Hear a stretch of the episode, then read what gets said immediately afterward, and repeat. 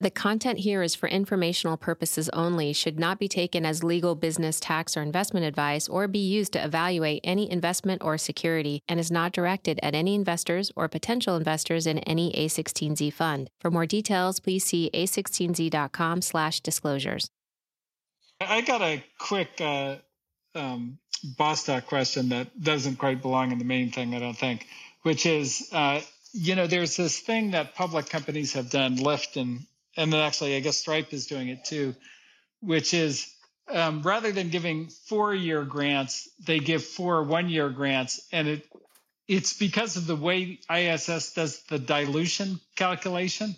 Um, and I was just wondering, has that showed up like competitively at all in recruiting employees, or is it just like some weird ass thing that public companies need to do that doesn't affect private companies?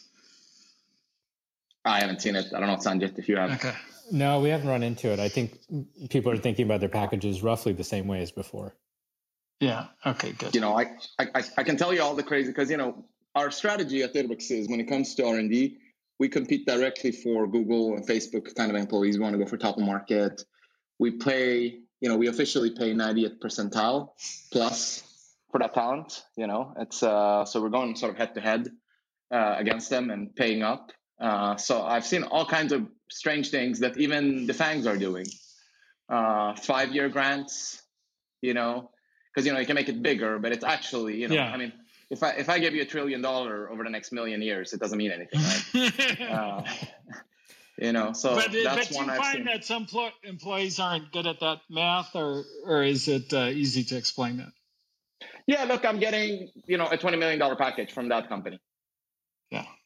Yeah you know, and then they don't get into the details. The other thing is, you know, oh, I see. So they head fake you. They don't. Yeah. right, right, right. They just give you the partial truth. I just told you I give you a trillion dollars, Ben. Right?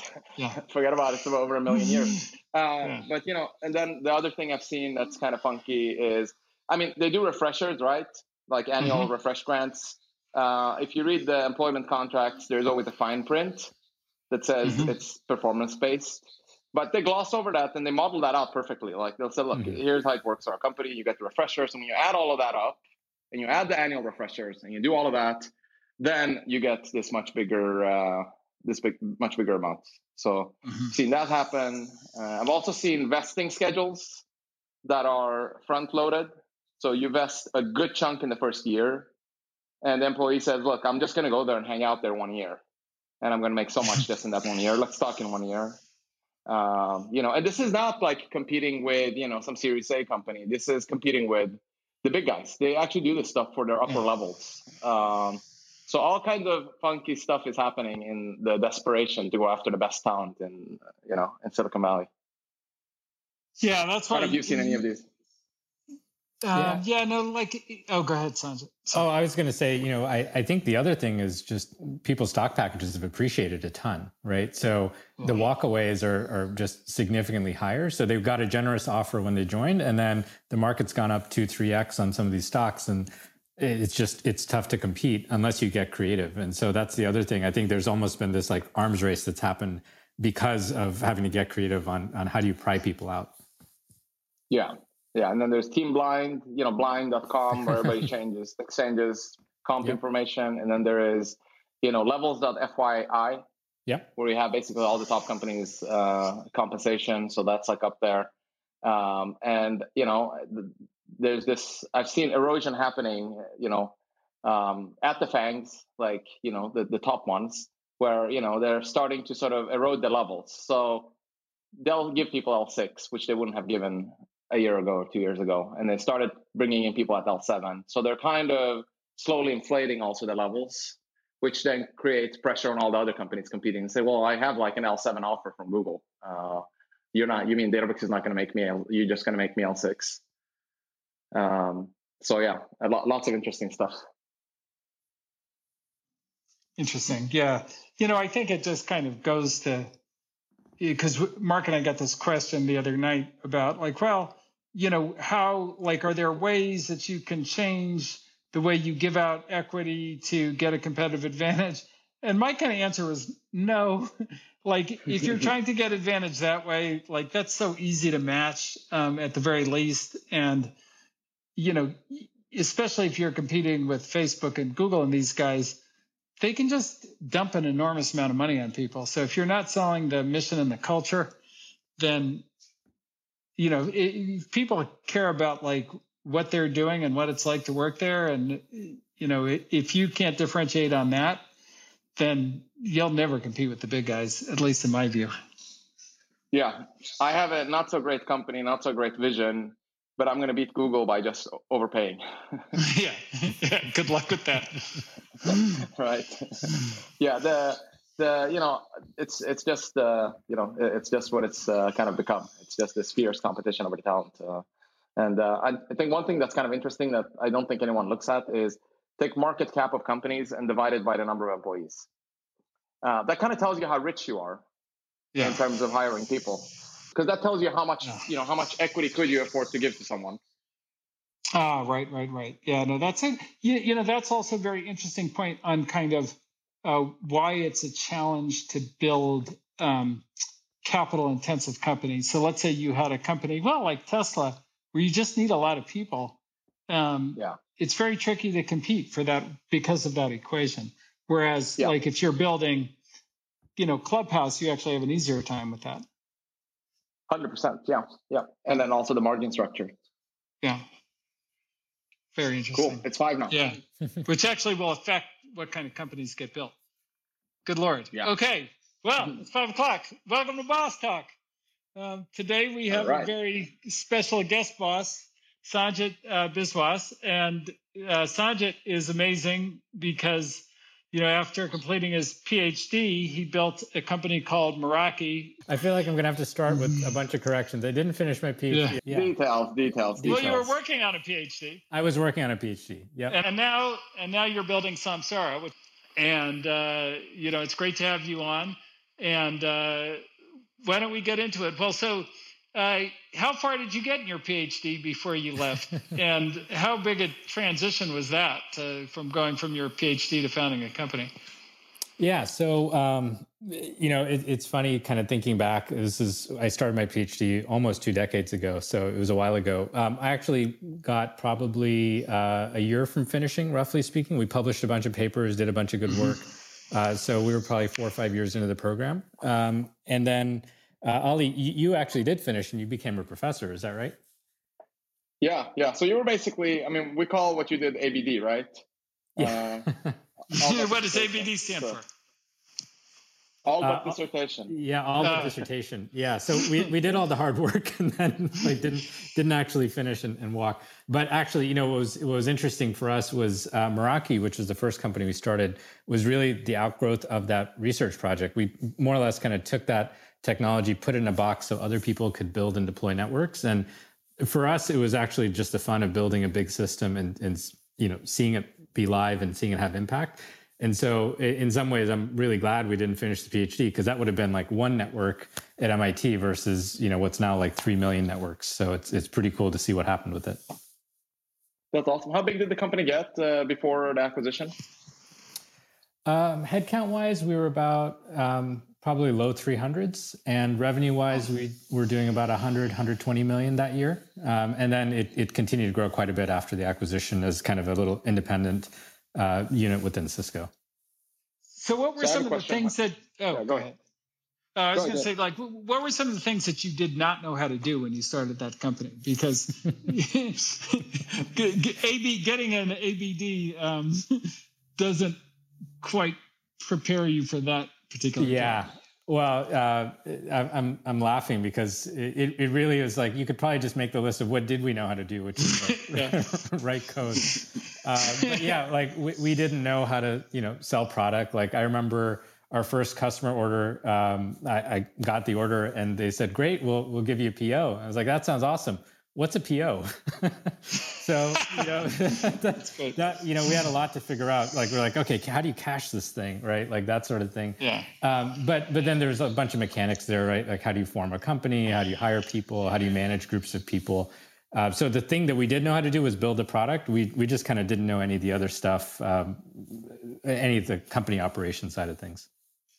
And and what of that kind of lack of knowledge do you feel like screwed up the company where like or or did it not really affect it? So did you were were any of those things things were like, wow, now that I know how to do that, like Samsara is just so much better company because of that, or did you kind of figure it all out in time to kind of say things?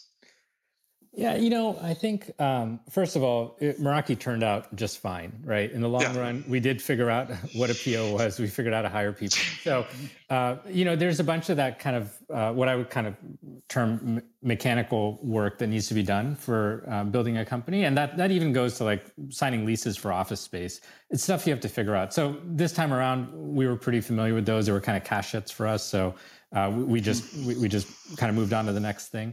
So a bunch of those things we were able to do a bit faster. But to answer your question, I don't think there was any kind of long term repercussions of that. We just had a lot of work to do at the beginning, uh, just kind of figuring out which way was up uh, in terms of getting a company off the ground. Hey, you know, I have a question. Uh, you know, because you know we went through the same journey. Yeah. I'm curious. You know, one thing because you know i think what you had and which we had as well is you know how to build product you knew how to build that really really well right mm-hmm. that's that's basically what we all had as training uh, you know um, as researchers in systems right? We built systems and we were good at that. Uh, but i think one thing we were not prepared for uh, is uh, market strategy mm-hmm. right? Mm-hmm. and like you were in a competitive fiercely competitive space right? I mean there's like aerohive and a bunch of these and the cisco yeah. you know and all that. Which parts of that would you have done differently and how you know how did you sort of learn to get into that? Because that's I, I think it's something that i don't i feel like you know mit didn't necessarily prepare you for that right yeah yeah you're absolutely right so um, you know quick bit of history on meraki so networking company we started with wi-fi access points and made them easy to manage deploy them uh, easily manage them from the cloud that sort of thing um, and that was kind of the outgrowth of the research, right? We made it easy to build networks. When we started, we actually had something a little more novel in mind, which was making it easy for communities to deploy free Wi-Fi. So kind of big mesh networks over town squares and cities. And we actually yeah. had this like big project in San Francisco. And that's actually what we did for the first, I think, almost three years of the company was this kind of organic, disruptive grassroots uh, networking movement. And so you were the uh, first internet for everyone kind of company. Yeah, and it was you know peer to peer, peer to peer. It was it was really kind of fun because it had this um, it had this novelty about it, right? It felt really disruptive, and and it was gaining traction. Like we got to a couple million dollars in revenue that way. Um, but to, to answer the question around markets and market strategy, we never had thought about it that way. We were thinking about it as technology, right? Just like raw technology. Let's like you know bring this to the world. Um, what really changed for us was in 2008 there was a big you know global financial crisis funding really dried up and um, we kind of realized hey we have to make this company go on what venture money we've raised so far and that's when we we basically did sort of a hard pivot towards the more traditional market of enterprise networking which is you know companies like aerohive ali that you hmm. mentioned. Um, that's a real pivot. Cisco it was a real pivot and it was a pivot for us as founders because we did not know that much about like how do you do lead gen uh, for uh, you know mid-sized companies that need networks right for their offices that sort of thing. Mm-hmm. so we had to figure out a lot new in year three. Once we made that pivot though into this mega market you know the world spends tens of billions of dollars on networking equipment uh, for their businesses and schools and, and other kinds of environments like that once we made that pivot we actually found a lot of things became easier because rather than convincing people they needed to put Wi-Fi up in their town square, we were instead trying to redirect the flow of people that knew they needed Wi-Fi and we're just trying to find the best product. And that's when, you know, our technology really started to shine, which is like we made it really easy to deploy like a very large Wi-Fi network. So hopefully that made uh, sense. Yeah. But that pivot to markets, uh, to a multi-billion dollar market was kind of one of the key things that uh, that happened uh, to Meraki that made it a success. It's fascinating. And did you, you know, what yeah. did you do with your old go-to-market team when you made that pivot? So you kind of had people running around the community trying to get people to use yeah. the thing, and then now you're selling to companies. Those are different people, yeah. Very different people. So you know, we didn't honestly have a big go to market team because we were serving inbound. Like we'd kind of uh, by word of mouth and we had a web store and we'd get orders from like, you know, rural fishing towns in Chile and things like that. we were like, can UPS ship there? And so like, honestly, if UPS could ship you a box, we'd send it to you kind of thing. Uh, so we didn't have a big go to market muscle. And that was something new that we had to build as we started targeting the enterprise it's kind of fascinating because uh, you know I went through the same journey around 2006. Mm-hmm. Started the company. Yep. Uh, did, you know, actually, we did think about strategy, and our business strategy was very actually. There's a lot of similarities. It was peer-to-peer networking, And the idea was if you want to broadcast a video from a centralized point in an enterprise or anywhere, it's going to be very costly because you need a lot of bandwidth right there. Mm-hmm. But if you leverage this kind of similar ideas, you know, peer-to-peer distributed uh, sharing of bandwidth, then you can cut that cost. And we thought that's then that that that'll save a lot of money for people. Uh, but the market force that we didn't take into account is that uh, very soon bandwidth would be over provisioned by all the ISPs and everybody, mm-hmm. and it would become almost a free commodity. So great, you saved cost there, but you know it's not worth anything anymore. So the market changed because the cost of internet basically exponentially decreased, right. uh, and the bandwidth just like exponentially increased over the next couple of years. Mm-hmm. Uh, so it's sort of a hard lesson in you know pay attention to market trends and secular trends that are going on. Yeah, uh, so it's like interesting. It's similar. Yeah, exactly. And you know, I, I think uh, these market forces are so powerful. They're they eclipse the power of any one company or one even determined team, right? Like if you can align with the market force, it just becomes so much easier than trying to like you know shove a product uphill. Yeah, 100%. yeah, yeah, yeah. Like yeah, saving saving bandwidth uh, turned out to be definitely a very bad idea. Interesting. So, but you had you ran into a market force yourself at uh, Meraki, which was Cisco, right? I mean, like yeah. they, they were such a dominant player that they themselves kind of took a lot of the oxygen out. Tell us about that. Yeah. So, um, yeah, kind of going back to the history, I think we made that pivot in the enterprise in 09. And I feel like I don't remember the exact numbers, but I think revenue is roughly 10 to 20 million. We doubled it to like 30 to 40 and then doubled it again. And at that point, we started actually feeling this kind of glass ceiling effect, uh, which is exactly what you're referring to at Cisco. They had massive market share. I can't remember the Wi-Fi numbers. I remember in we had products in routing and switching as well.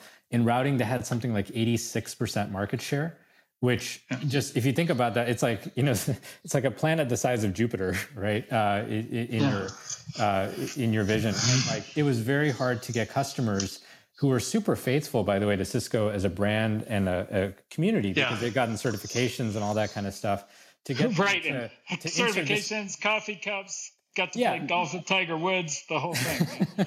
and and that was actually something Cisco had built up as an asset um, was that that channel, right? They had like thirty thousand channel partners, so we were actually not just competing with Cisco, we were competing with this extended sales force that had I want to say like 500,000 sales reps in it, right? Like the entire Cisco ecosystem that was selling those products.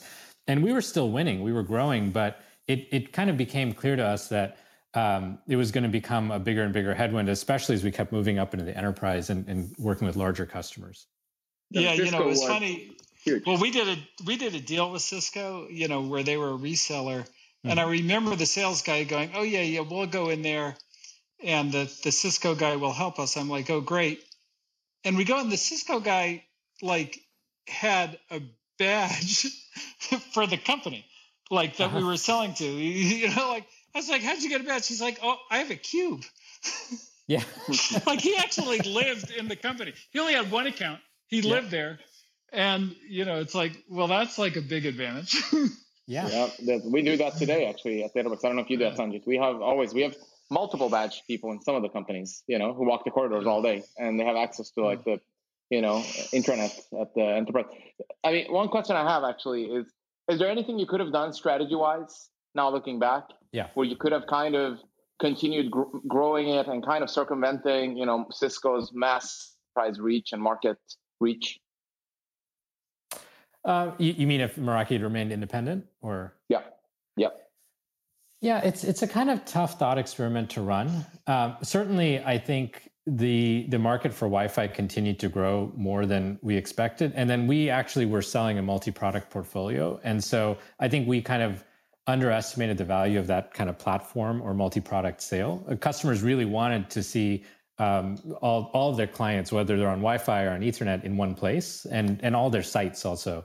Um, and that's something that we actually had that, that Cisco at the time didn't really have a good product for. So it's very possible we could have grown, um, you know, maybe to 500 or, or a, a, billion dollars in revenue. I think after that, it still would have been challenging, kind of for the ecosystem reason I mentioned before. If I think about the stuff that really worked post acquisition, we ended up getting these like big service providers to start selling our products, like British Telecom and and, and others. Um, and that's it was basically that channel would have just been really hard to establish, or would have probably taken us five years. So I think yeah, Meraki probably could have grown on its own for quite some time, and but I kind of doubt that it would have gotten to the same revenue scale it's at now. Yeah. So t- tell us about kind of that decision because you have a company. Yep. You built it from nothing. You know, people like working there. Uh, you know, the business is going fine. How do you kind of make that decision to actually sell the company to Cisco and you know and not continue and then were the employees disappointed you know they were kind of the enemy and then like were you disappointed like how did you feel like two days after you sold it did you want to throw up on your shoes or like how'd that go uh, well I, I I distinctly remember uh, wanting to sleep because it was so exhausting getting the merger agreement done. yeah. And I actually, uh, they, there was like an analyst call that Cisco had set up, you know, with the, the uh, equities analyst. And I, I was so tired, I just like slept through the whole thing. so that, that's kind of where I was. Um, going back to that, that kind of moment in time, the, the real thing that was driving us, first of all, the company was set up to go become a public company. We were uh, getting ready. We just hired a, a CFO who had um, been a public company CFO. We were starting to draft the S1. So process wise, uh, we were down going down that path. But we also were doing a bunch of the math on, you know, how would the growth of the company slow over time? And mm-hmm. um, you know, the the kind of second place company in networking, at least back then, was Juniper. And so we looked at Juniper's yeah. market cap and uh, they were like a $10 billion market cap company and they're a good company yeah. by the way they have like you know yeah. billions of dollars in product sales like well known and that's actually what what kind of concerned us a little bit was that the the kind of second place slot is never as as exciting as the first place right when it comes to a multiples perspective or market dominance and yep. we we felt like okay we actually are kind of we were born 25 years too late we were just late to the networking party right when it when it came to networking and so that's that was part of the calculus. And I think that's what the employees were motivated by. It was a good financial outcome for them. But seeing people use the product, like there's still something that I notice like if I walk into like a Starbucks or a retail location and I see a Meraki access point on the ceiling, it's just kind of a cool feeling to see people using your product. And that's actually something that the employees were really excited about too. And the vast majority of them stayed post acquisition and many of them are still there. So I think the uh, seeing it through and seeing the impact was actually even more motivating than the money. But yeah, it was a tough decision. And, and now it's like multiples are much, much higher. Uh, $1.2 billion doesn't sound like a lot of money uh, for, for a successful, uh, you know, big company to get acquired by. Uh, but at the time, it was a big win. And so actually, people were overall pretty happy, I think. Yeah, things have gone crazy, right, in recent years. Like valuations are just well, back then. I, I would also argue markets, at least in software, have just gotten a lot bigger. So there's more yeah. revenue to be made. There's more, you yeah. know, profit ultimately down the road. Um, but yeah, like back then, numbers were very different. I, I kind of feel like an old person talking about the price of a can of Coke or something, right? And like how it was a nickel. uh, but it, it, it is different. How it's it's amazing how quickly it's changed. So I have a question. Um, you know, Ben, we have a common friend. You know, uh, sold the company and yeah. I'm not gonna say who it is. And you know, he pings me like, you know, he's like, "This is soul crushing, crushing to watch." You know, they're destroying my company. You know, mm. it's uh, I, I, can't watch this. You know, it's the worst thing I've done in my whole life. Um, you know, what what was the, you know, so you talked about the good, which is like the impact. Yeah. That you guys, I mean, you got to have a huge impact with Meraki inside Cisco, like growing it, enterprises, the, you know, getting all the service providers selling mm. it. But what about other? I mean, you, you went in there and you know a year later you were a cisco exec knowing exactly all the po- political tricks and how to play the corporate ladder and you know no or no, how was it? Yeah. Yeah no it was it was eye-opening um, just because uh, like we were talking about at the beginning we started out in academia right? So we'd done like internships at, at, at companies but had never like really worked there and certainly not as exec so yeah that yeah. was a totally new world for us. Um, we were fortunate in that when we put the deal together uh, Meraki is based in San Francisco. Cisco's headquartered in San Jose. They agreed to uh, let Meraki kind of stay up in the city and stay hmm. independent, mm. like run out of its own building. And we basically um, ran out of our own bank account, right? Like, so it was, it was, a bit of a separate entity kind of thing, which was different, by the way, for Cisco back then. They had done yeah. um, I think 160 acquisitions before us, and so they yeah. really had they like literally had a playbook. And the integration team, uh, I remember at some point they called us like 161. I was like, what? And I, I felt like you know it was like the Borg or something from Star Trek. like your species 161. And and actually, what ended up happening is uh, we had buy-in at a pretty senior level that because there was so much product overlap, they wanted to be careful that there there wasn't this kind of like bear hug from the parent company that crushed this important and expensive asset they just bought. So that was the setup that helped us out. Um, a few of us, myself and, and my co-founders, we were sort of on that interface, and so we were kind of straddling both sides, talking to San Jose and also working with our employees. But the employee experience for the first year was actually, I would say, pretty good because we we kind of got the the tailwind of the Cisco brand and the channel, but we got mm-hmm. to keep this sort of way of working that we had at Meraki. And I think that first year is really what kept people excited. And then revenue more than doubled and it, it really started to grow fast. And that's when I think everyone got bought in that, hey, this thing is actually pretty good. Hmm. And but how about your life, you know, going to quarterly business reviews yeah. and wrangling the system? Like what was that like? And did, did you feel like was it foreign and like oh, I want to learn this, or was it like, okay, I got to, I'll go to these meetings, but you know, there's yeah. definitely a time limit on my life here. Yeah, no, I, I kind of felt a sense of duty and responsibility. Like I was the one who who made the deal happen, right? Like put it together, and I wanted to prove to everyone that it was a, it was a good deal for both sides. And so there was a sense of mission there of like we are going to make mm-hmm. this work. And uh, it's it's funny we we sort of um, we kind of ended up calling it like sort of radiation exposure, right? Because mm. it's a big company, right? And so we were like, what what's all this politics stuff about? And like, you know, we were trying to figure out like it was very much kind of Games of Thronesy, right? Like it, Game of Thronesy, where um, I think at that time John Chambers had announced he was going to step down, but they hadn't announced the new CEO Chuck Robbins. And so there was like a lot of speculation of like like who's going to get the the job and things like that. And we're like, why aren't we focused on building networking products? so there was a bunch of that, just like figuring out how big companies work. Uh, but but for us, at least for me as a founder, it was really about like I wanted to make the integration uh, work. And then um, yeah, by by year two, at that point, it was pretty clear it was going to work. But I just didn't see a long term home for myself, and, and neither did, did John, for example, as our CTO, um, because we loved building from scratch. And you know, I, I I remember there were these episodes where someone would tell me to like use a different PowerPoint template, which it just never happened, right? As a founder CEO, you kind of choose however you want the slides to look. And so there were a bunch of those kinds of details where it's just hard, I think, for um, a company founder and CEO to integrate well. Um, and and we just we were super transparent with the Cisco folks, so we wanted to make Meraki a success. But at some point, uh, we were going to go do something else, and, and that's when we kind of started our evaporation process and you know, I, I got to ask because you know I have a little bit of inside scoop. There yeah. were people at Cisco who didn't want you to stay independent, right? Like they wanted it, they wanted to merge it in, and yeah. how did you pull that off? I mean, like that's a really rare thing for like that machinery to not swallow you whole, and you know, you know, fire the HR people, the finance team, and then put the centralized systems in place and roll you in under the existing teams. Yeah, you know, um, I think it, it did come down to a couple of the senior folks uh, were true sponsors, like not just like signing their name up next to the acquisition, but they would take meetings with us. They would like brainstorm with us. Um, one of our sponsors is now the CEO. Uh, Chuck Chuck Robbins was like kind of our sales sponsor, and hmm. uh, he actually you know really respected the terms of that original agreement. Um, and and I think you know the benefit was Cisco did ultimately end up with the software as a service uh, kind of license based networking platform. And so that was like the upside for them. So they were pretty clear thinking.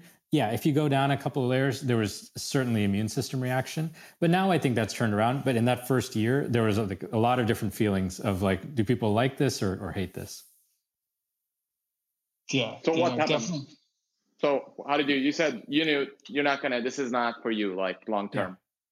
So how did that happen? How did you how did the exit? How did you plan the exit, and how did you make it happen? And how how do you do that without upsetting everybody? And you know, uh, yeah, what's the trick? Um, well, we did a couple of things. The first thing was just to make sure that the company was going to like beat its financial plan, and and for acquisitions, that's not a given, right? Like a lot of acquisitions kind of fail in your your you know two or something like that because of these integration kind of issues. So that was kind of the first thing is we want to make sure there's enough momentum in the business. Um, then we kind of communicated to the sponsors like, hey, here's kind of how we're feeling. And they were asking, they were basically asking us like, so, you know, you've kind of done the trial. Uh, do you want to stick around? And we kind of just gave them the honest answer and, and they were okay with it. And that's kind of when we switched to like, okay, what's the succession plan? Like who's going to take over? And let's start training them up. So the guy that took over for me, uh, Todd Nightingale took over as uh, the GM. He's now uh, SVP or EVP. I don't I don't even know what he's continued to grow at Cisco. We started basically going to meetings together, and I, I basically just kind of like started doing uh, a, a, brain dump of everything that I knew about the business. And so it was like a six month transition. And by the end of it, I think my guess is most employees didn't feel the leadership change. They like, of course, noticed the founders were leaving, but um, there wasn't like a hiccup in the business. And I think that was really important because it kept people focused in the right direction. And and when you left, did you know what you wanted to do? Were you already like, okay, we're going to build a different company, or did you, you know, were you like, oh, I've got all this money, maybe I should, um, you know, no, relax? And, and, I would say even more than money, it was uh, I've got all this time. yeah. Uh, because honestly, like we hadn't really taken uh, real vacations. Like it's when, when yeah. you're like a founder you're just like so plugged in and you feel responsible for everything. Like it was just, it was, that was like, even the acquisition, it's not like the weight was lifted off our shoulders then. We felt that responsibility of integration. Um, so my plan was actually to, to, to do nothing, and I was even considering going back and finishing that PhD we were talking about. Uh, so you wouldn't be ABD anymore. That's yeah. Well, and, and, technically, like MIT told us we were on leave. They gave us like 25 years. So I was like, okay, I used like six of those years, but I can I can still go back, right? Um, so we actually wrote a paper and got it published in an academic conference. Uh, Ali, we got a we got a SIGCOMM paper published. oh, nice! That's the top. That's the top networking conference. Yeah. So we're like, okay, cool. We can still publish papers. But um, what was kind of eye opening for us is it took SIGCOMM. I don't know, like four months. I, I don't remember what the review period was, but it was like four months or six months to get back to us to find out if the paper was accepted and that's mm-hmm. that was like really eye opening. We're like, whoa, we've just gotten used to like really fast feedback loops, right? you can like talk to a customer or yeah. build a product or whatever. And um, at that point, I was like, okay, yeah, maybe academia is not is not the right place for me. Um, but we didn't know that we wanted to do another company mainly because we knew it was a ton of work. So and that's so, actually an interesting. Let me just go yeah. back to that because that's kind of like a thing that I think a lot of us go through. Is um, at that point you were a boss, and like bosses don't wait for the powers that be to tell them what to do. Yeah. And like at this point, did you have that? Did you know then that you couldn't be managed anymore? Like you could never work for anybody? Like, was that the point where you realized it?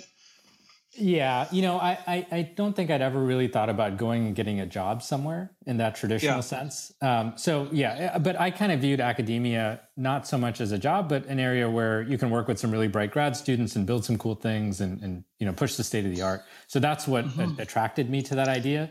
Uh, but it wasn't the idea that you know I'd report to some head of the department or whatever because that or you'd have to submit a paper and and and wait for them to tell you whether they liked it. You know? Yeah, exactly. And and now like you know there's a lot of uh, there's of course academic politics and even within these communities there's different themes that, that kind of take hold and, and ali probably remembers all of that from you know 15 years ago but um, yeah. that, that's the that's the part that actually didn't feel so good and so yeah eventually uh, after taking that break and and uh, my wife and I we just had our first kid, so figuring out how how that whole thing works, uh, we we've just found ourselves tinkering again, and that's actually what kind of got us back into doing a startup. Is it's it, it is it's a lot of work, but it is a lot of fun and it's really fulfilling, and you know something we wanted to do again. All right, and so then um, so you start tinkering, and then what kind of were the things that were like okay we did it this way at Meraki and we're going to keep that. And then we did it this way at Meraki and we're not going to keep it from like a strategy and culture standpoint. Like what were the big um, things yeah. to repeat and not repeat? Well, um, the the biggest kind of fork or decision that we made was not to go back into the world of IT, um, and and that was actually a kind of calculated decision because we felt like at Meraki, it wasn't just that we built Wi-Fi or even routers and switches. We started building like systems uh, systems management software for like device management. We were working on some other products um, like uh, phones, cameras, all kinds of stuff. And so we actually felt like we'd had a chance to scratch the IT itch and explore a bunch of those ideas. So we almost said, look, it, it would almost, it, it, just wouldn't be a good idea to go right back into the world of IT because there would be too much natural overlap with what we were doing at Meraki. We just didn't want to like mm-hmm. kind of ruffle feathers and, and cause problems. And maybe that, I, I, don't remember the exact logic at that point, but it just didn't feel as exciting. Um, so we were. Well, also IT, IT and networking means you're competing with Cisco because they've got like seventy right. percent. Go share, right back yeah. into it, right? Yeah. yeah. Exactly. So it, it, just intuitively that didn't feel like the right answer. So we just didn't explore it a ton. Um, mm-hmm. We got really interested in this kind of world of infrastructure, which is this world behind the curtain. I think John and I were, I don't know, reading a lot of books and blogs. We were reading about energy and you know at, at that time uh, understanding sustainability and climate change and kind of like these big macroeconomic things. And I think being infrastructure nerds, we were like, whoa, the the plumbing of the world, the actual plumbing is very interesting. Uh, like where does the world get its energy? Like how does how do products move around? That sort of thing. And that's when we realized like infrastructure uh, and operations is like a third or maybe even 40% of the GDP in the world. And that got mm-hmm. that like really just kind of captured our attention. And so actually, and you mean like when you say infrastructure and operations, do you mean like just like shipping stuff and that kind of thing, or like what do you mean? Yeah, no, uh, like uh, you know, supply chains are a big part of it, um, and mm-hmm. and that's like shipping, but also trucking, for example. Uh, but we were thinking about uh, manufacturing and warehousing, and then you know, energy production and distribution. Um, just all of like food and beverage. Just there's a lot that that kind of goes on in terms of keeping seven billion people, uh, you know, running. So, yeah. uh, so that was just really interesting to us. And so this time we actually started more market first. We said, hey, that's the market mm-hmm. we want to serve. And when we looked around, we were like, okay, well, cool. Let's talk to some, you know, some of our friends who are like working on those problems. We looked around and we found a bunch of people building consumer companies, a bunch of people building enterprise companies, but no one mm-hmm. building companies to serve this market, this world of infrastructure. And so uh, that's kind of what we decided to go, you know, devote some time to. Huh. And what did you, when you went into it, uh, what did they have technologically? Were they um, well equipped or, you know, was it you know, or was yeah. there an obvious hole, or you know, what did you find? Yeah, you know, um, they they weren't, you know, customers. Nobody's living in a cave, right? So folks had technology, but it tended to be less technology enabled than you might imagine. So you know, typical businesses, like if you look super macroscopically, uh, companies spend like you know about three percent of their revenue on IT. And and Ali, I, I, don't know what if Databricks you guys have studied this, but like there's just a lot of IT spend, right, for most modern enterprises because data is super valuable. People get it.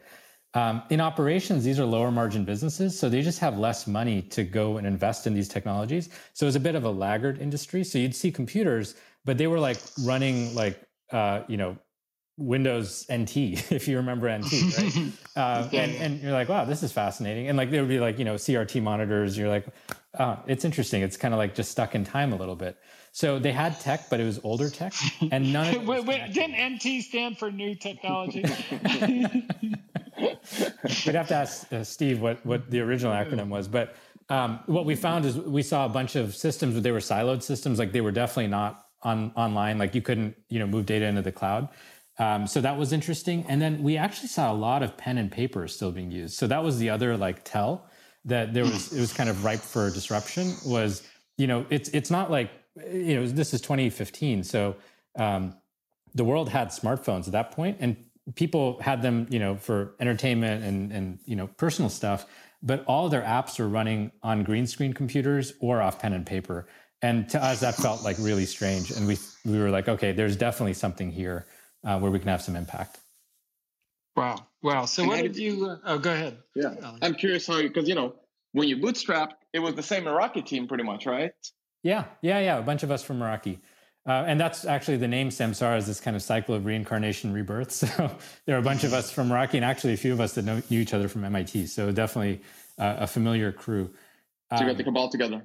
Yeah, yeah, and that that was actually great because it means that we didn't have to go spend a lot of time recruiting. We could actually spend time exploring. Um, but it was interesting. I think thinking back to that first year, you would think because we built a company before, you could just dive right in and like hit the ground running and like go find your way to revenue really quickly. the first couple of product ideas we had um, just like didn't res- resonate with the market. So we kind of were spending time with these customers. Um, we thought, hey, this world of sensors, uh, kind of wireless sensors would be really interesting, connecting to the cloud, uh, that sort of thing. So the first sensor we made was a temperature sensor. And we were really excited because we are like, oh, finally, like all these people with big refrigerators, we'll be able to catch those failures and prevent product loss. Um, we built the sensor, we built the whole system, stood it up in the first couple of months, brought it to customers, and they were just like, okay, this is cool. Um, not sure we need it, but yeah, we'll deploy. You guys seem like nice guys, so they, they plugged it in. Nothing happened. Like it was like kind of crickets. And that's when yeah. we're like, oh, maybe this is harder than we remember. we just build a product and, and get the company off the ground. But we were really fortunate. Those customers ended up leading us to the application that helped the company take off, which was uh, GPS and fleet tracking. So they wanted sensors, but they wanted them on their trucks, not in their warehouses. And that just happened to be a big gap in 2015 that we couldn't see from the outside. But once you got close, it became really obvious that like, how could you not know where your your truck is in in real time when you could actually see your Uber or your Lyft um, in real time. And so filling that gap ended up being how we got our start. Interesting. And um, so, you know, tell us a little bit about the kind of cultural side. Um, you know, were there things that you did at Meraki that um, you felt like, nah, culturally will be different? Did you still hire PhDs, like that kind of thing? Like, how do you think about that? Yeah. Um, you know, overall, I, I, was really proud of the culture we built at Meraki. And it was actually something that a mm-hmm. lot of people remarked on. Like that was one of the reasons they liked working at the company, that the products and customers were cool, but they really liked working with each other. Um, so we did want to make sure we, we had some of those kind of tenets of that culture. Um, so the what were those, by the way? What were those? I mean, how did you how did yeah. you create a company where the culture was so awesome? Um, well, I, I, think at Meraki we kind of lucked into it because we had a great group of people we started with, like a bunch of those grad students from MIT that that helped us get off the ground. Like they were the initial engineers, and um, they they were the ones who were curious and asking a lot of questions. So this this idea, like one of our cultural um, principles in both companies, has been around customer feedback and running a feedback loop. That was something that we all figured out as engineers working together um, when we were building those first products. Like in the Meraki dashboard, there's actually a little box, and I think it's still there that says, I wish this page would. And it's like a little one line feedback form where you can basically transmit feedback all the way back to the developers uh, of that feature. Um, so things like that made us really customer centric. Um, and that was refreshing because there was no such mechanism for a Cisco router at the time, right? You can like type into the IOS command prompt, like, I wish this router would. And um, it, it made it easy to go figure out what features would be really relevant to customers and, and really get them excited. So that was like one big thing that we figured out at Meraki almost by accident because we just didn't know what the product needed to do. So we put it in the beginning. Um, that we, we brought with us uh, to Samsara, this idea of being customer feedback driven. Um, you know, there are a bunch of other kind of uh, principles and tenets around just making sure, and, and again, this sort of emerged at Meraki, but uh, we were very naturally long-term oriented because we had a lot of products we wanted to build. Like Wi-Fi access points were the first one, but we we had a lot of ideas, and so um, we tried to just make sure that everyone was was on board with like, hey, we're not just going to build one thing; we're going to build a bunch of things and and kind of roll it out over time. So that was another thing that uh, kind of came with us. And then the last piece was just around um, how how we communicate and how we're transparent. We try to be as authentic as we can be um, and I think that that engenders a lot of trust in the organization. And you need that if you're going to scale, uh, because at some point you become a distributed system. And so it, it's actually helpful if if folks are on the same page. And anyway, so those are kind of some of the cultural principles that we had that uh, we did bring with us, and I, I, think have served us well at Samsara.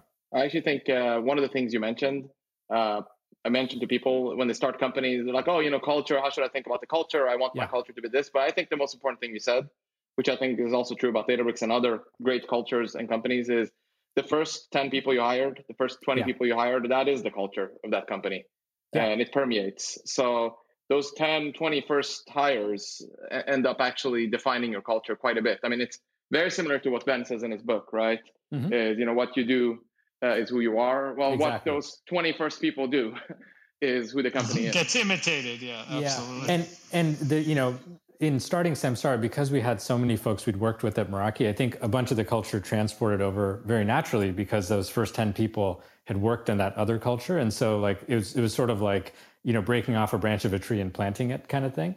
Um, but yeah, it would have been very hard to change should we have wanted to do something different um, at, after after some point.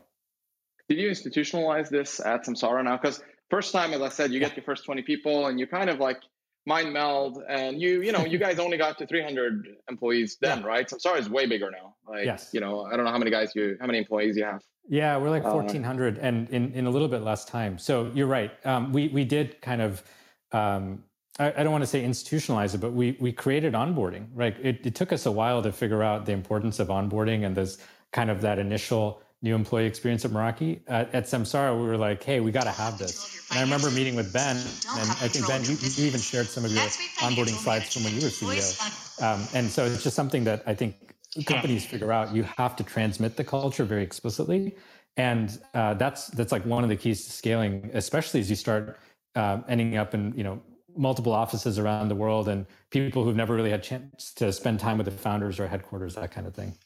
Yeah, I think I think that's the um, probably the hardest thing to you know because as you grow, it's true that your first kind of people set the culture, but if you grow fast, you hire a lot of people from different cultures, mm-hmm. um, like the Google culture, uh, yeah. which is very unique um, and pronounced, and other things, and they're coming in with those cultural assumptions. So if you don't reset them, um, you know, many times you know your culture is going to start to drift that direction. Right. Yeah. So how did you deal with that? Did you did you have to do anything around that? I'm curious because you know we certainly saw that at databricks too right? It's you know uh, you hire a leader they hire their people and then they hire more people underneath them. So you have like multiple levels of people mm-hmm. now where you know you get this little bubble uh, and they might not even know. They're just they're just behaving how they think is the right way to behave but actually they're following cultural norms of some big institution that's really good at institutionalize their culture. Yeah, I'm I'm trying to think. Uh, so you know, uh, we didn't end up with these um, pockets the the way you're describing, which I think happens when some senior leaders come in because. Uh, uh we, yeah. we were kind of fortunate. A bunch of our senior leaders came from Meraki, so if anything, that was like the like dominant strain of culture that came in. Um, and then we got to some pretty significant scale before people started really coming from other companies. And at that point, it was it was harder to sway the culture of the company. So that that was kind of an interesting sort of side effect of just how we happened to get started. Um, but you know, I totally understand what you're saying. And, and now we have people that come in from Amazon or ServiceNow, and like these are great companies, but you have to figure out what are you going to like actually, you know, borrow from those cultures, and, and what are you going to keep of your own. Um, so understand the problem. It just didn't occur to us, uh, or didn't occur in our company the same way. Yeah, that makes a lot of sense. I'm curious. You know, so COVID happened last year. Yeah, and we all went through crazy journey. I'm I'm curious how that was for you guys. Uh, I'm you know I'll share also what Databricks saw, but uh, yeah. it's sort of every company has had sort of a crazy experience during this. Yeah, period. yeah. What yeah what, what happened and what you learned and what's your conclusion going forward? Yeah, so um, you know, I'll share with you kind of how it felt, right? So being being a CEO, kind of leading into COVID. First of all, none of us have managed through a global pandemic, so that's like a new thing. Doesn't matter if you've done a startup before, like you haven't seen a pandemic. Um, you know, for us, there was the like, okay, let's all figure out how to go work remote. We had a very strong in office culture, um, and we didn't have a bunch of remote teams, so just figuring out how to like you know, do virtual stand-ups and all that stuff was new for us. So there was a bunch of like kind of mechanics. Um, that was the first like two weeks or so. The the more you know uh, difficult thing for us was actually that our customers, because they're not super high margin, everyone started to really freeze up um, with their purchases, mm. and we've been in this like super high growth mode where revenue is growing really fast. Our expenses have been growing quickly because we were trying to forward invest and make sure we were building the bridge as, as, as we were going. Um, and so we found ourselves kind of caught off guard. We were like, okay, this was our expansion year. We were going to like double headcount and uh, keep growing really fast, open a bunch of offices, et cetera. And we were like just caught overextended. And so yep, really uh, I know that feeling. That's the the kind of wily coyote like ran off a cliff sort of feeling. Um, so we we had a, a really tough experience where also um, because our customers are lower margin and they didn't know if we were going to be heading into like the great depression everyone just kind of froze. And that was like really terrifying as ceo because you're not only trying to lead your team of people into working remote and make sure everyone's safe and you know we're all trying to figure out what this virus was and all that stuff you're also trying to make sure that there's enough revenue coming in. Um, we ended up being really fortunate. Our customer base uh, now that you think about it is kind of obvious but are are you know supply chain companies and infrastructure providers. So they were the folks continuing to operate through the pandemic. Yeah. Um, that became apparent a quarter later, right? Because then they started, you know, driving just as many miles as they did before. They were actually, you know, moving all that toilet paper that people were talking about from distribution centers to retail locations. So we ended up bouncing back, uh, I think, faster than we expected. But that first month, that was really terrifying for us and you did the fundraise during that period right? That like the the toughest period possible for all of us but probably even tougher for you since you were selling to these low margin businesses. Yeah yeah. So we were um, we had actually started that process uh, just before i think it was like late february or something. Um, and i think ali you and i bumped into each other at, at one of these investor conferences right? Like yeah. at that time it wasn't it wasn't clear this was going to be such a such a big thing um, and so, well, we Mark thought, knew, but the rest yeah, Mark, didn't. Well, Mark knows everything. So, and and I, I did tell Mark at our first board meeting after that that he was right. So uh, he, he, he got a, a star from us for that. Um, but but yeah, we were in the middle of this fundraise, and again, we just didn't know which way things were going to go. And it, it actually all the sort of signs pointed to like it was going to be like 2008. And if anything, um, the thing that we learned from 2008 was you know, it takes a while for the world to recover from a recession. Now, there wasn't as much like fiscal stimulus and, and all this kind of other stuff that's happened as recently.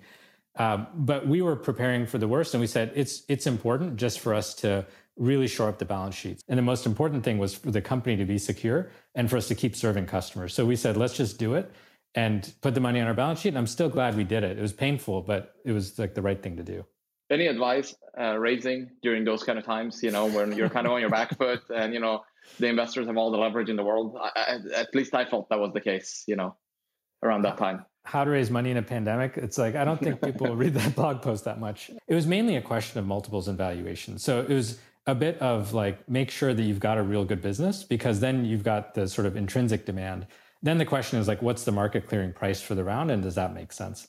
Um, and I think I'm guessing Databricks is in the same camp. Like you guys yeah. have a really awesome business, and yeah, maybe spending slows down for a while, and you have to like modulate the company, but fundamentally what you're doing is still very interesting. And I think yeah. investors were, were thinking that way, but it, it didn't feel that way as, as you know, as, as I just mentioned it. But I think ultimately folks were willing to write term sheets even in that first month of the pandemic.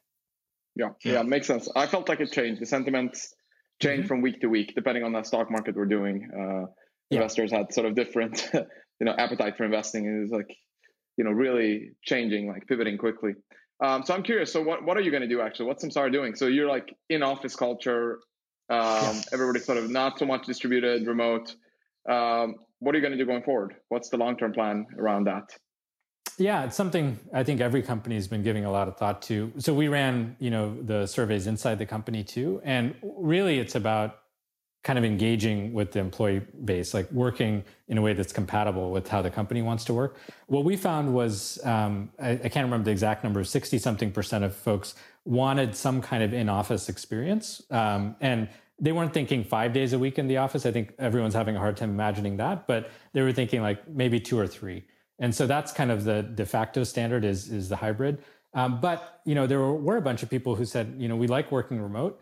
And then we we did a bunch of hiring in the pandemic and found some really great people who just happened to be based outside of our, our main hubs. And so we said, you know, it's actually important for us to embrace that. And so we've been trying to figure out how do we refactor and align teams to make that work really well. So it's a good experience. If you are remote that we've kind of aligned, you know, even based on time zones, your manager is also remote, that kind of thing. So it's a mix, I'd say two thirds hybrid and a third full remote. And can, can the teams hire wherever they want? Like, you know, if I'm a manager, can I go if I found some really ca- great candidates in, you know, pretty random places without yeah. where you don't have a office. Mobile, Alabama. yeah. Can I can I hire that person?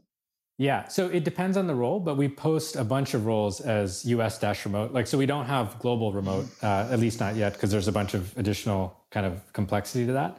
But in the US, uh, a bunch of our roles, at least you know, in teams like engineering and sales, um, have a, a, remote offering. So um, the short answer is yes, but it, it kind of depends once you start getting the details. And do you require that all meetings be uh, on video, or do you let meetings happen in person and on video, or how do you think about that? Yeah. And how do you keep people from being second class citizens? yeah, exactly. How do you make sure it's inclusive, right? That's that's that I think is something we're all trying to figure out. I think there's going to be. We were already kind of there, by the way, pre-pandemic, because we were uh, we were over a thousand employees spread across multiple buildings, even in San Francisco. So it was really interesting. We had Zoom in every conference room, right? Um, yeah, right. Well, you guys are networking guys after all. Yeah. So, so I, I, think you know we were already doing most of the meetings with video, and uh, sometimes it's just like a practical optimization.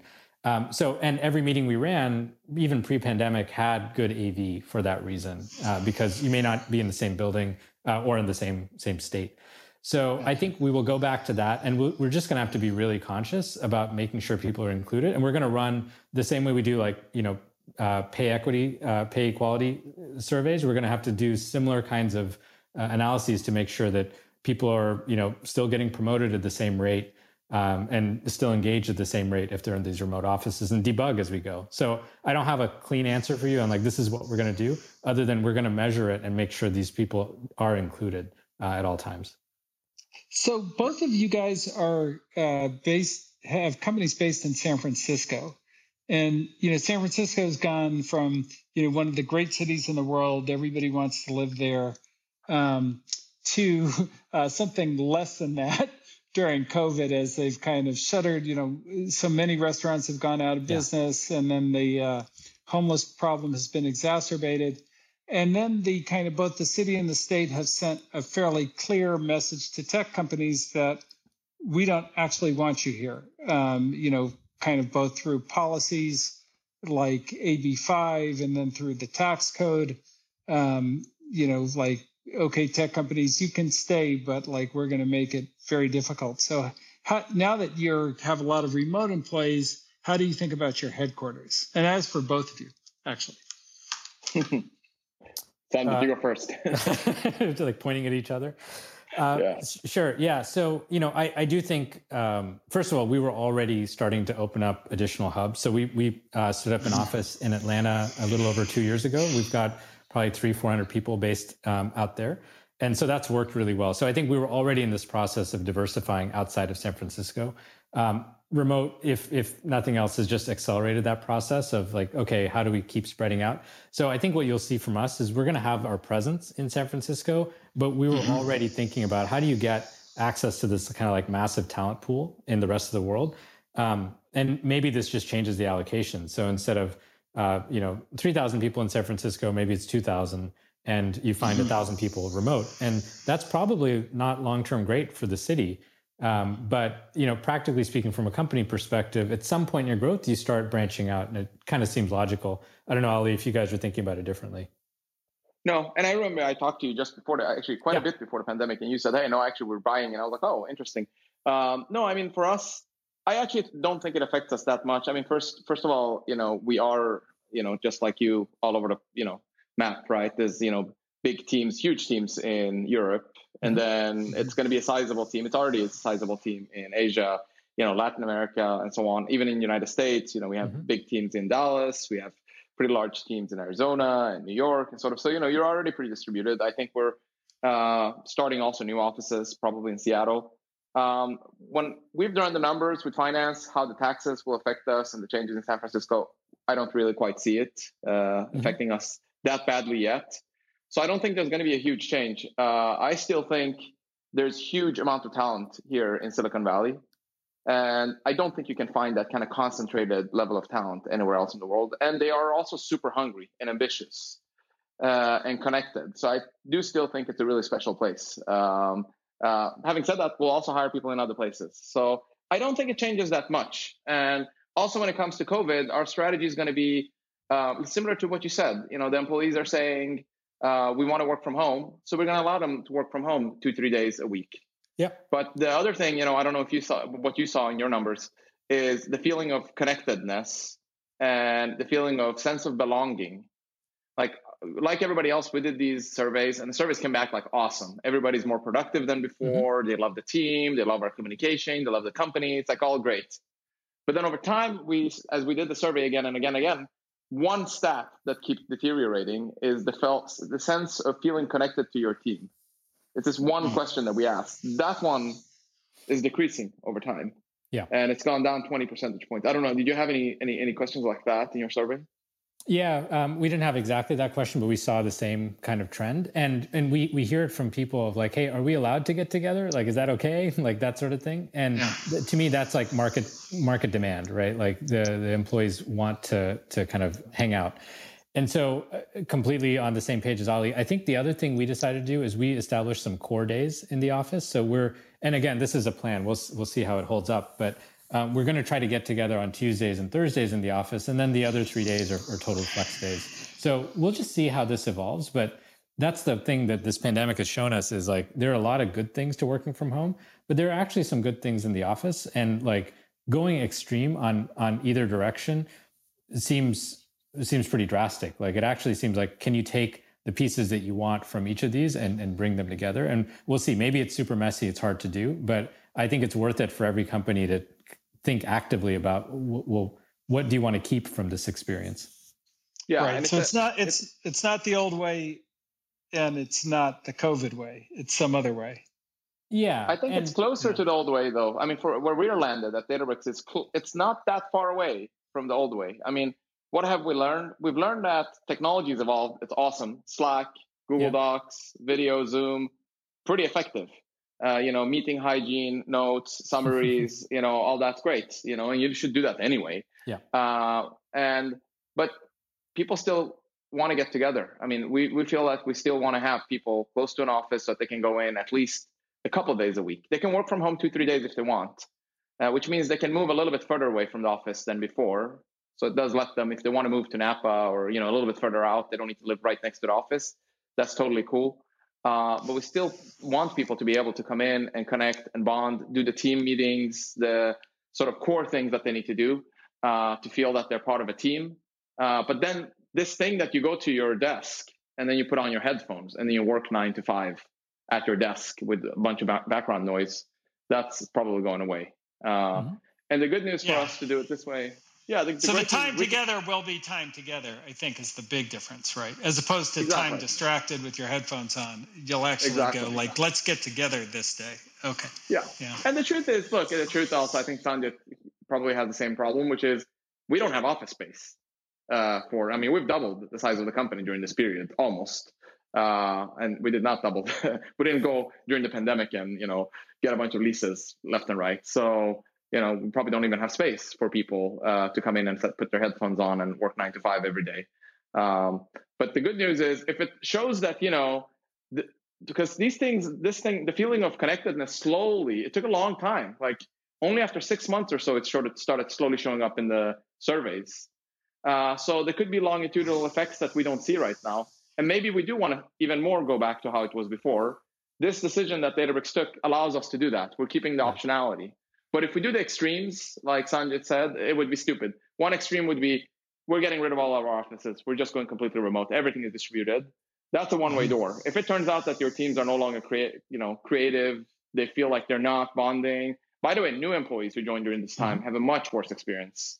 Uh, mm-hmm. uh, so then, then what do you do then? It's very hard to go back through that one-way door. Um, and similarly, it doesn't make sense to exactly snap back to what we had before and pretend nothing has happened and force everybody into their offices when people really want to be at home and they have a home office now and yeah, and you know the, their lives have changed. The one thing I'll add is, you know, we had such a strong office culture that in some ways it almost created blinders for us from a talent recruiting perspective. We were prospecting for talent in the Bay Area, for example. And mm, we yeah. realize is the bigger we've gotten, the more we actually have a need for specialized talent. So we have some hardware products, for example, that require firmware engineering uh, expertise, and there's not a lot of firmware engineers in San Francisco proper. And folks, you know, might want to commute from the South Bay, but really, if you want great firmware engineers, you should actually look in areas like San Diego, for example, where Qualcomm is mm. based. Um, you know, it's, it's kind of interesting, right? And we never thought about like reaching out to people in San Diego because like they probably wouldn't want to work for a San Francisco centric company. Now, uh, you know, because we have this uh, commitment to having remote employees, they're actually pretty open to it. And they're like, "Hey, that sounds pretty good. Maybe I come up to San Francisco every once in a while and meet the team." And you like, there's more openness to that. And so, I'm really curious if two, three years from now, we're going to find that this was actually kind of awesome in terms of opening our eyes that there are other pockets of talent all over the place. And if you can find a way to get them into the company you end up with better products. So that's that's something that i actually do think is going to be a net positive. Yeah competitive advantage basically that you have yeah. because you can hire everywhere now the, on the whole planet essentially. Right. That's awesome. All right. Okay well we're at the top of the hour. So um, that was great sanjit. Thank you so much for coming on. Um, and uh, thank you, Felicia and Jorge, for uh, getting us started today. And um, thank you, my uh, co host, Ali and Mark. Um, and I hope you enjoyed this week's Boss Talk, and we will uh, see you next Tuesday. Thank you. Great. Thanks, Andrew. Thanks, thanks Mark, Ben, everyone. Hey, thanks, Andrew. That was great. Thank you. Yep. Thank you.